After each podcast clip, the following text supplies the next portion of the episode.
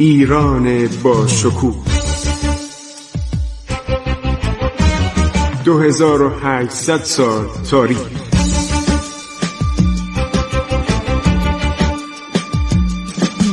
عبور از تاریخ.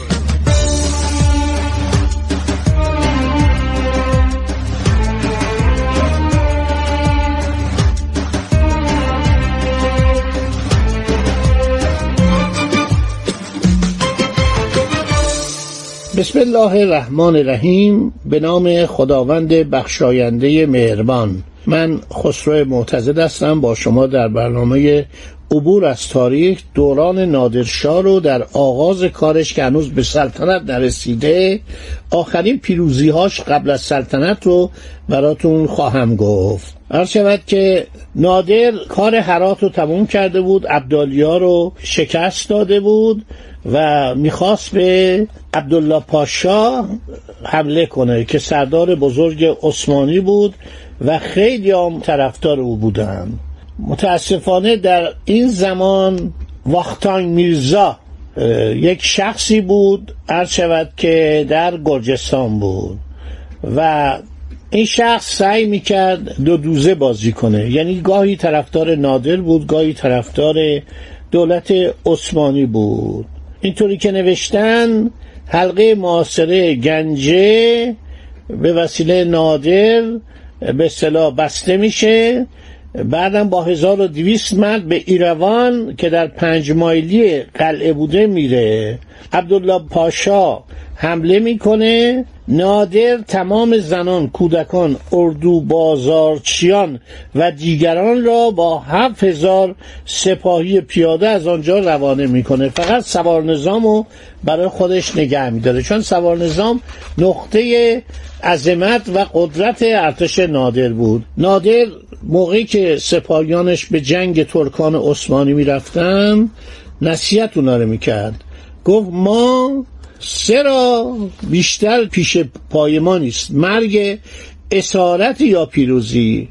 شما باید نشان بدید که مردانی هستید که مرگ را بر اسارت ترجیح می دهید سواران سوگند یاد کردن گفتن ما مرگ را بر تسلیم شدن ترجیح می دهیم نادر به سواران دستور داد بار و بره سنگین خود را به دور بیافکنند با شمشیرهای آخته بی آنکه گلوله شلیک کنند به گرانترین سپاهی که توسط دو سردار ترک عبدالله و مصطفی باشا رهبری می شدند بتازند. سواران نادر هر کرا در سر راه یافتند از دم شمشیر گذراندند. تقریبا تا سراپرده های دو سردار ترک پیش داختن این سردارها خیلی گردن کلوه بودن خیلی ادعا داشتن. دو سردار عثمانی عبدالله و مصطفی پاشا هر دو زخمهای وخیم برداشته بودند. سپاه ترک دچار وحشت شد.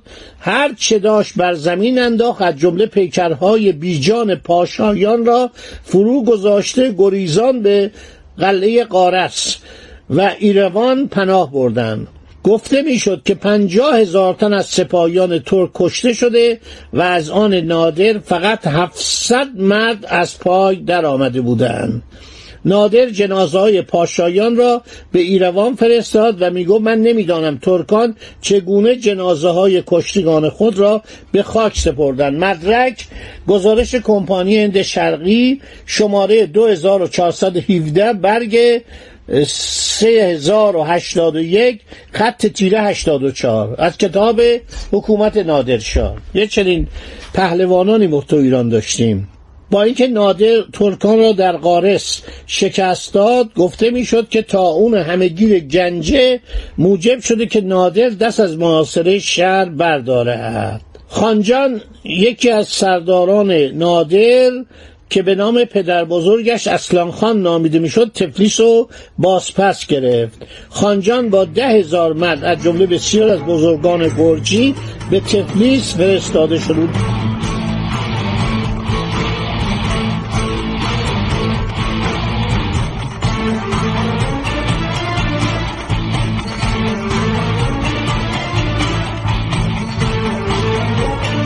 خیلی خوب.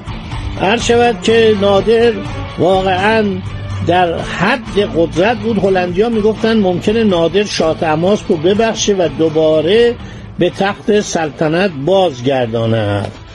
بعد یک بخشنامه صادر شد که دوازده هزار تن عرض شود که از اصفهان 300 تن مانند شاهزادگان دخترزادگان پادشاهان صفوی همه روحانیون حاجیان و اهالی معتبر در یک مجلس حاضر باشند. هلندیا گزارش دادن که ممکنه نادر در قزوین خودشو شاه اعلام بکنه. برای مراسم مخصوص که هنوز هلندیا نمی‌دونن چیست میگن یا نادر می‌خواد خودش شاه بشه یا شاه تماس رو بخشیده می‌خواد دوباره او رو به سلطنت برگردونه. نادر سفارش میده که قالی بسیار گرانبهایی از زر ناب و مروارید ببافند مروارید شناسانی به بحرین جزیره بحرین که مال ایران بود اعزام شدن. قرار بود در چهار گوشه قالی چهار قطعه طلا تعبیه شود. ارزش کل قالی بالغ بر 20 هزار تومان بود. 20 هزار تومان ببینید زمانی که گوسفند پنج گرام بوده یا ده گرام بوده یه تومن بوده.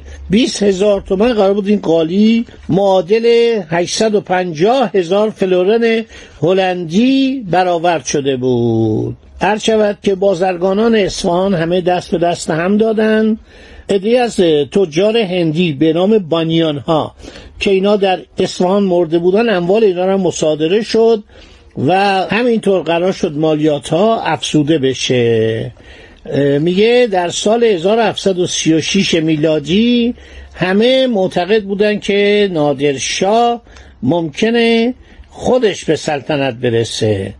بعد یک زنی داشت از صفویه او رو به کاشان آورد.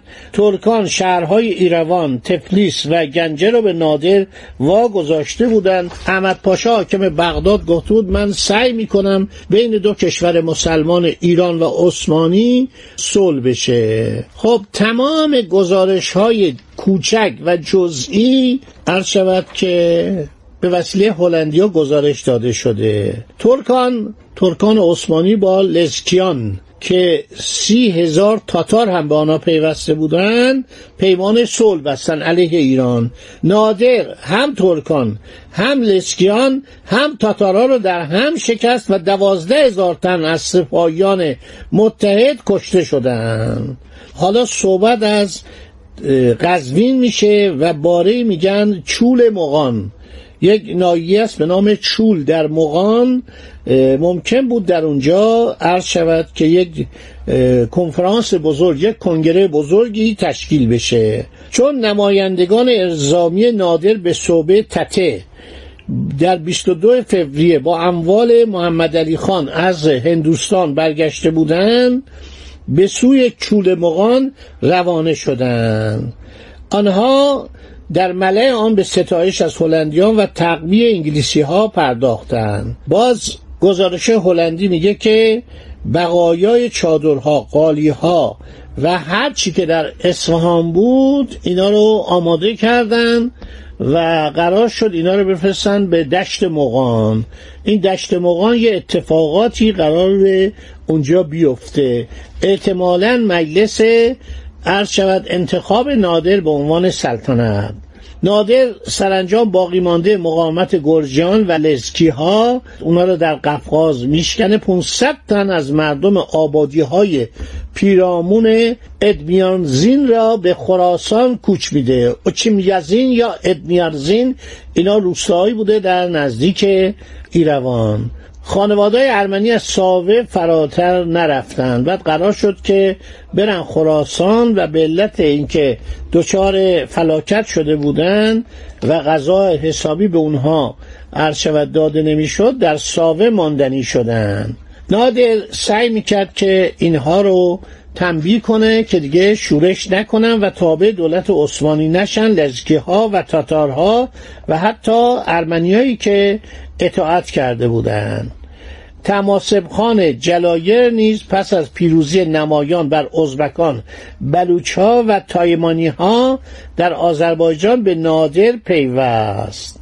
بعد حالا ماه رمضان فرا رسیده ایلچی ترک جنجلی پاشا و ایلچی روس کالیچکین یا کالوشکین اینا اومدن عرض شود که به حضور نادر.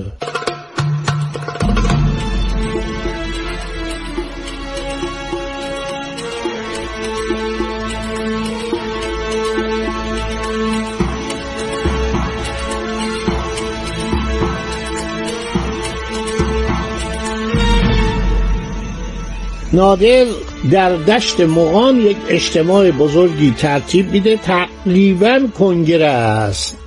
و تمام بزرگان ایران رو دعوت می‌کنه. خوانین رو دعوت می‌کنه بیگلر بیگیا رو یعنی فرمانداران کل رو دعوت می‌کنه رؤسای دهات رو دعوت می‌کنه سران محلات رو دعوت می‌کنه. اینها جمع میشن بعد از ماه مبارک رمضان. قرار بوده در عرض شود که عید فطر اینا یک مراسمی برگزار بشه.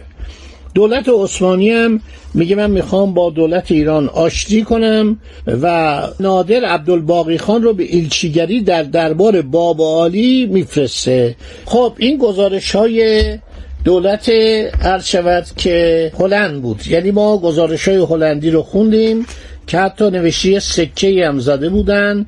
نگین دولت و دین بس که رفته بود زجای به نام نادر ایران قرار داد خدای. بعد یک سکه دیگه هم زده بودن سکه بر زر کرد نام سلطنت را در جهان نادر ایران زمین و خسرو گیتی ستان. بنابراین این مسئله این سکه ای که زده و سجموری که سجمور نادر این بوده نگین دولت و دین. بس که رفته بود زجای به دام نادر ایران قرار داد خدای. خب تا همینجا رو داشته باشید تو ذهنتون باشه که من باقیشو برز شما عزیزان خواهم رساند. خدا نگهدار شما تا برنامه بعدی.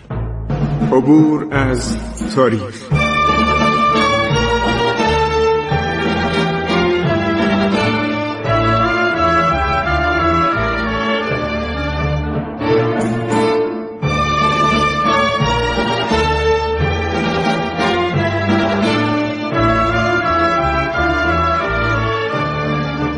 ایران با شکوه. 2800 سال تاریخ. سرگذشت ایران ما به روایت خسرو معتزد.